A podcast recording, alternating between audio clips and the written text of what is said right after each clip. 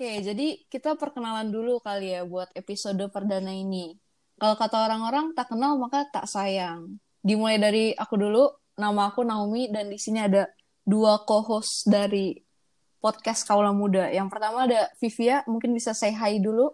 Halo, nama aku Vivia. Dan V. Hai semuanya, namaku Stanfey. Oke, jadi topik hari ini sangat amat menarik nih, karena aku yakin kita sendiri lagi mengalami proses ini, yaitu proses adulting atau pendewasaan. Jadi sebelum kita lanjut nih, kita kan sekarang satu SMA, bahkan kita satu kelas di IPK. Kalau kalian dulu tuh SMP-nya di mana sih kalau boleh tahu? Uh, siapa dulu nih? Aku dulu atau Stanfey? Boleh, dulu? boleh. Vivia dulu, Vivia dulu. Oke, kalau aku, aku itu SMP-nya itu di SMP Kristen Tiara Kasih. Gak banyak orang yang tahu sih itu, uh, soal sekolah aku. Soalnya itu uh, sekolahnya kayak di dalam perumahan gitu. Jadi uh, terus cabangnya juga cuma satu. Jadinya gak gitu banyak orang yang tahu. Oke, oke. Kalau Stanfey nih? Ya, aku sih dari SD ke SMP udah kayak denger gitu ada sekolah Kristen baru deket apa uh, deket dulu kan aku di film Lati ya gitu. Terus kayak hmm. BSD tuh masih lumayan deket gitu, cuma kayak 20 menit pakai mobil. Jadi uh, ya udah boleh lah IPK gini kan katanya value Kristennya kuat. Jadi kayak ya udah aku masuk aja biar biar apa? Uh, ya itu biar mengenal Tuhan lebih dalam sih mungkin kata papa mama dulu. Oke oke, berarti aku sama kayak Vivia nih. Soalnya aku sendiri juga dari luar IPK ya. Aku dari penabur. Berarti di sini ada dua pendatang baru nih di IPK. Ini ceritanya bakal asik nih, soalnya perspektifnya bakal lebih luas gitu. Kalau menurut kalian sendiri, apa sih momen atau proses paling sulit pas pergantian dari SM, SMP ke SMA? Mungkin bisa cerita tentang kebiasaan yang berubah atau skala prioritas personal kalian yang berubah. Mungkin bisa dari Stanfey kali ini um, gimana ya? Sebetulnya dari SMP ke SMA aku ngerasa nggak terlalu banyak berubah terbalik 180 derajat sih. Tapi aku kayak lebih orangnya naik pelan-pelan gitu mungkin. Kayak hmm. uh, kalau misalnya tetepin target tuh paling misalnya tahun lalu belajar kayak apa dua jam per hari. Terus paling tahun depan kayak uh, karena aku suka belajar ini aku mau belajar apa banyakkan ini. Misalnya gitar waktu itu pernah bentar doang terus akhirnya jadi lumayan lama gitu. Atau uh, untuk lomba-lomba juga gitu. Jadi kayak berangsur-angsur sih naiknya gitu. Hmm, jadi perlahan-lahan naik ya? Ya, itu mirip-mirip aja gitu. Hmm, kalau okay, okay. Kalau dari Vivia nih?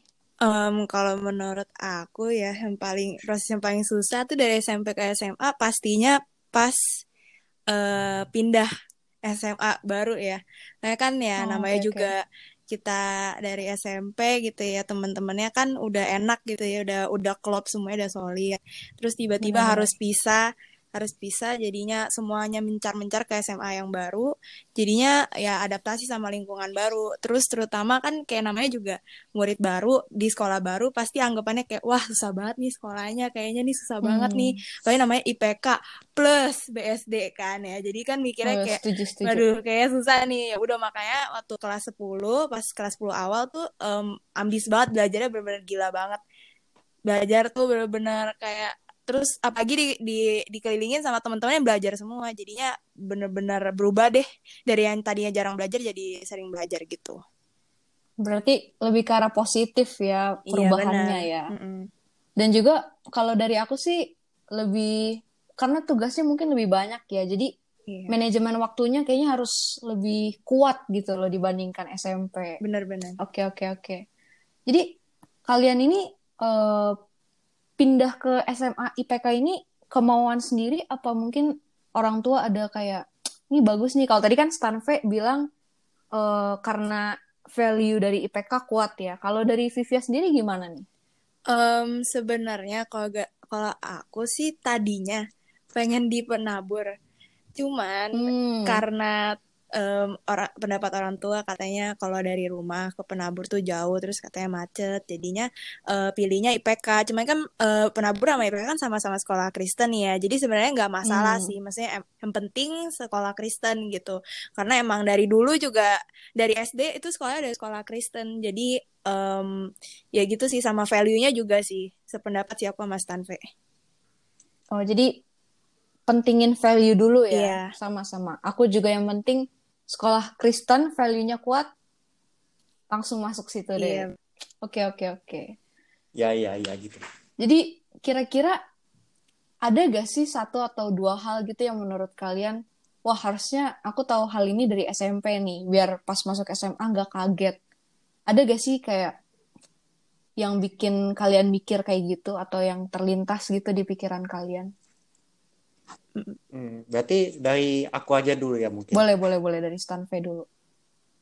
Eh, jadi kalau pas SMP itu kayak aku kayak lumayan fokus sama mat gitu. Mungkin banyak juga yang udah tahu kayak dari dulu aku masuk IPK tuh eh, salah satunya positifnya itu dapat beasiswa walaupun itu bukan yang utama ya gitu kayak Hmm. selain IPK juga banyak yang nawarin tapi IPK tuh Kristennya emang top sih. Terus eh, pas SMP itu kan aku fokus sama mat jadi kayak eh, temennya pun kayak agak gimana ya kayak nggak terlalu deket-deket banget gitu mungkin Hmm, kayak oke, yang kalau kalau aku bisa mengubah sesuatu di SMP itu kayak lebih ke itu sih kayak lebih luas mungkin ya kayak em, Memperluas pertemanan mungkin ya. Betulnya tergantung juga sih kan kita juga berhak pilih kita teman sama siapa, tapi Hmm. paling nggak ada effort lebih untuk reach out gitu mungkin. Oke, ya. oke, oke. Da- Kalau dari Vivia sendiri em, gimana nih? Kalau dari aku sih, kayaknya em, hal yang pingin diubah sih ya. Waktu SMP itu kan em, teman-temannya benar-benar asik banget kan. Jadi tuh sampai kayak lupa waktu sama temen, kadang bisa sampai ngelupain orang tua gitu kan. Kadang kayak Hmm. lupa waktu deh istilahnya kayak main game bisa sampai malam banget sama temen rame-rame kan ya. Terus kayak ngelupain sama orang-orang yang di rumah. Jadi ya sekarang kayak em, lebih apa ya kayak sadar gitu loh ternyata kayak ya keluarga Hmm. tetap yang utama gitu jadi ya ya teman kedua lah yang pertama itu keluarga yang mesti diprioritasin tuh keluarga gitu sih Benar-benar. Aku juga ngerasain kayaknya dulu pas SMP have fun terus ya Mm-mm. sampai lupa pulang ke rumah. bener Benar-benar benar. SMA jadi lebih sadar ya. iya Ya banyak sih kayak pengalaman kayak gitu memang. Hmm, oke oke oke. Buat pas proses transisi nih dari SMP ke SMA, pasti circle pertemanan kita juga berubah gak sih? Kalau karena kalau dari aku sendiri, aku ngerasain itu. Kalau kalian gimana cara menghadapi proses itu? Terus apa aja sih yang berubah dari circle pertemanan SMP ke SMA? Hmm. Mungkin bisa dari Vivia kali ya? Ya, boleh boleh. Jadi kalau menurut aku sih kalau yang berubah itu ya, em, kalau di sini itu di SMA itu teman-temannya tuh lebih yang kayak memotivasi. Jadi tuh lebih apa ya? Aku sebagai eh, sebagai murid gitu, jadi lebih rajin gitu untuk belajar, jadi lebih Hmm, apa ya menjadi seorang yang lebih baik lagi bisa dibilang kayak gitu. Sedangkan kalau SMP itu pertemanannya itu cuman yang kayak have fun doang, yang penting seneng-seneng aja gitu. Sedangkan kalau sekarang tuh kayak kalau misalnya aku salah gitu biasa ditegur gitu sama temen aku, jangan kayak gini, Hmm. lu tuh masih kayak gini gitu loh. Biasa sih kayak gitu. Oke oke, lebih deep ya, Iya. bondnya lebih Mm-mm, deep ya. Oke oke. Kalau buat Stanve nih, gimana nih menurut Stanve? Ya ini pengalamanku juga bisa dibilang hampir sinonim sama sama Vivia sih. Jadi em, kan utamanya kan dulu pas SMP tuh mikirnya eh, kalau temen tuh kan jalan ke kantin bareng, kayak Hmm. berlima, bersepuluh, gede-gede makin banyak makin bagus. Terus kayak Benar-benar. gak usah ngomongin yang dalam-dalam lah, gak usah ngomongin pelajaran, ya ngomongin tren terbaru lah, ngomongin ada youtuber ini seru loh, terus aku juga ke bawah nonton, ada anime ini seru ya nonton gitu. Jadi kayak, tapi pas SMA itu ya kayak kerasa gimana ya, kerasa temen-temennya itu mikirin kuliah gitu. Jadi Hmm.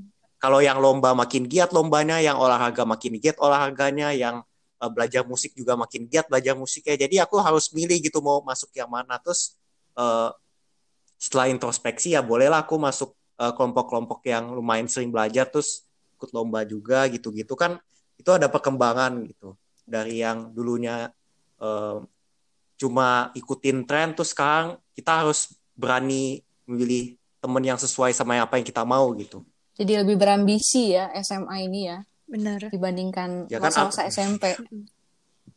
ya bisa dibilang gitulah kayak teman-temannya yang juga mempengaruhi kita kita juga su- tiba balik ke mereka gitu Oke oke oke.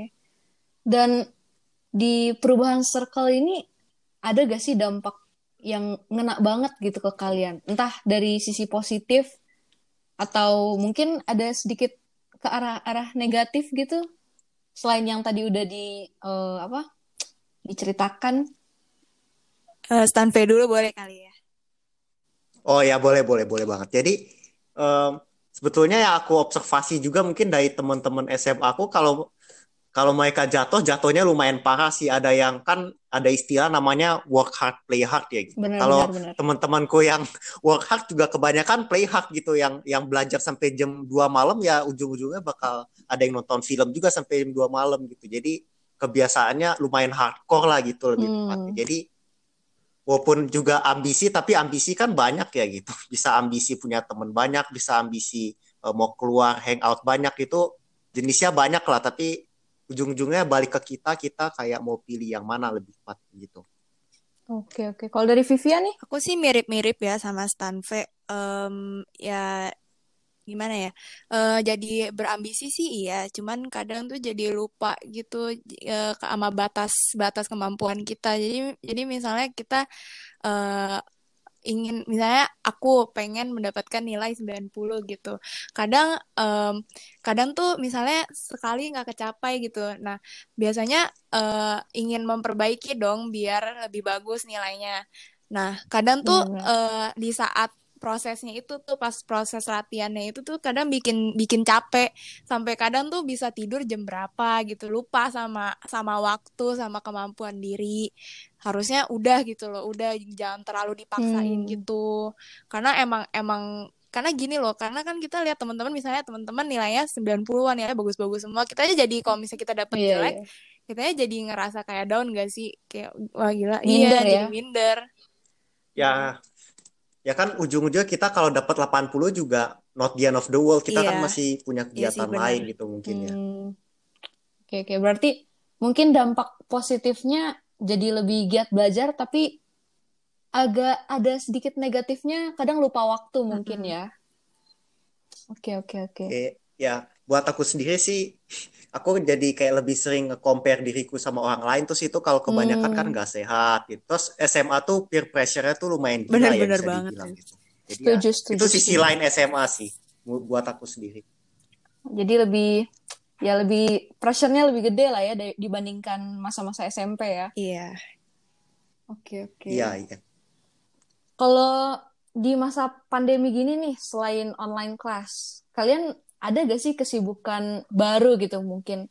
Kalau aku lihat nih dari story-story Instagram, ada yang mulai sepedaan, ada yang tiba-tiba main golf, nggak tahu dari mana.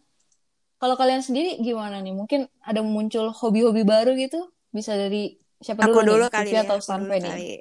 Boleh, boleh. Boleh, boleh. Um, Kalau waktu awal-awal pandemi sih ya, jadi kan tren sepeda tuh ya lagi marak-maraknya banget tuh terus jadi hmm, ikut bener -bener. terus ada teman yang ngajakin jadinya ngikut cobain juga sepeda asik juga sih rame-rame gitu nggak berasa capeknya karena karena fun gitu kan terus kayak waktu abis selain sepedaan aku juga mulai apa ya baking baking di rumah nggak ada kerjaan kan hmm. ya udah uh, masak-masak bikin ya. kue soalnya kan biasa lah kalau misalnya kita uh, sama orang tua gitu. Misalnya kita di kamar mulu main HP mulu pasti di di ini gak sih kayak lu kamu kerjaannya mah Diomelin iya, ya. Kamu mah kerjaannya tiduranmu main HP mulu ngapain? Kayak ya udah deh udah nyari kerjaan setuju, aja. setuju. Ya, ngapain? Kayak terserah gitu. Yang penting ya ya yang penting hal yang positif lah. Gitu. Oke oke. Kalau dari Stanve nih? Ya aku juga aku apa masaknya nggak sampai ekstrim buat kue sih tapi oh, ada juga okay. kayak waktu itu pernah kan aku inget dulu kayak Sir Chris tuh pas pas habis ibadah tuh ngomong kayak e, kalian kalau kan banyak waktu senggang nih gitu habis uh, online school kali-kali bantu juga orang tua terus kan hmm. kayak gimana ya sekarang kan pandemi gitu berarti ekonomi kan generally lagi tuh turun gitu jadi kayak mereka kadang uh, seperti kita juga pas pandemi sendirian terus terus kayak stres gak sih gitu jadi kayak uh, aku juga lumayan yeah. gitu bantu bantu masak pas malam gitu waktu itu sih hmm, ngisi ngisi waktu sama keluarga ya berarti ya ya sekalian ngobrol lah lumayan gitu. hmm. gitu pas sehari-hari mereka pulang aja jam berapa gitu bisa oke oke berarti selama pandemi ini kita juga bisa tetap produktif ya tadi Vivia uh, masak-masak, terus Tanve juga jadi lebih ada luang waktu buat keluarga. Benar. Nah, Benar banget tuh. banyak yang bisa kita lakuin di masa stay at home gini. Tapi kita jangan paksain diri kita ya buat terus-terusan produktif karena ntar bisa jadi toxic karena butuh istirahat juga lah mental dan fisik kita. Oke deh, ini thank you banget loh Vivia sama Stanve nih meluangkan waktu buat bikin podcast. Iya dong. Thank you juga udah ngundang ya Naomi. Oke oke, jadi sekian dulu untuk obrolan santai hari ini bersama Stanve dan Vivia. Stay safe, stay healthy, dan sampai jumpa di episode selanjutnya. Bye. Bye. Bye.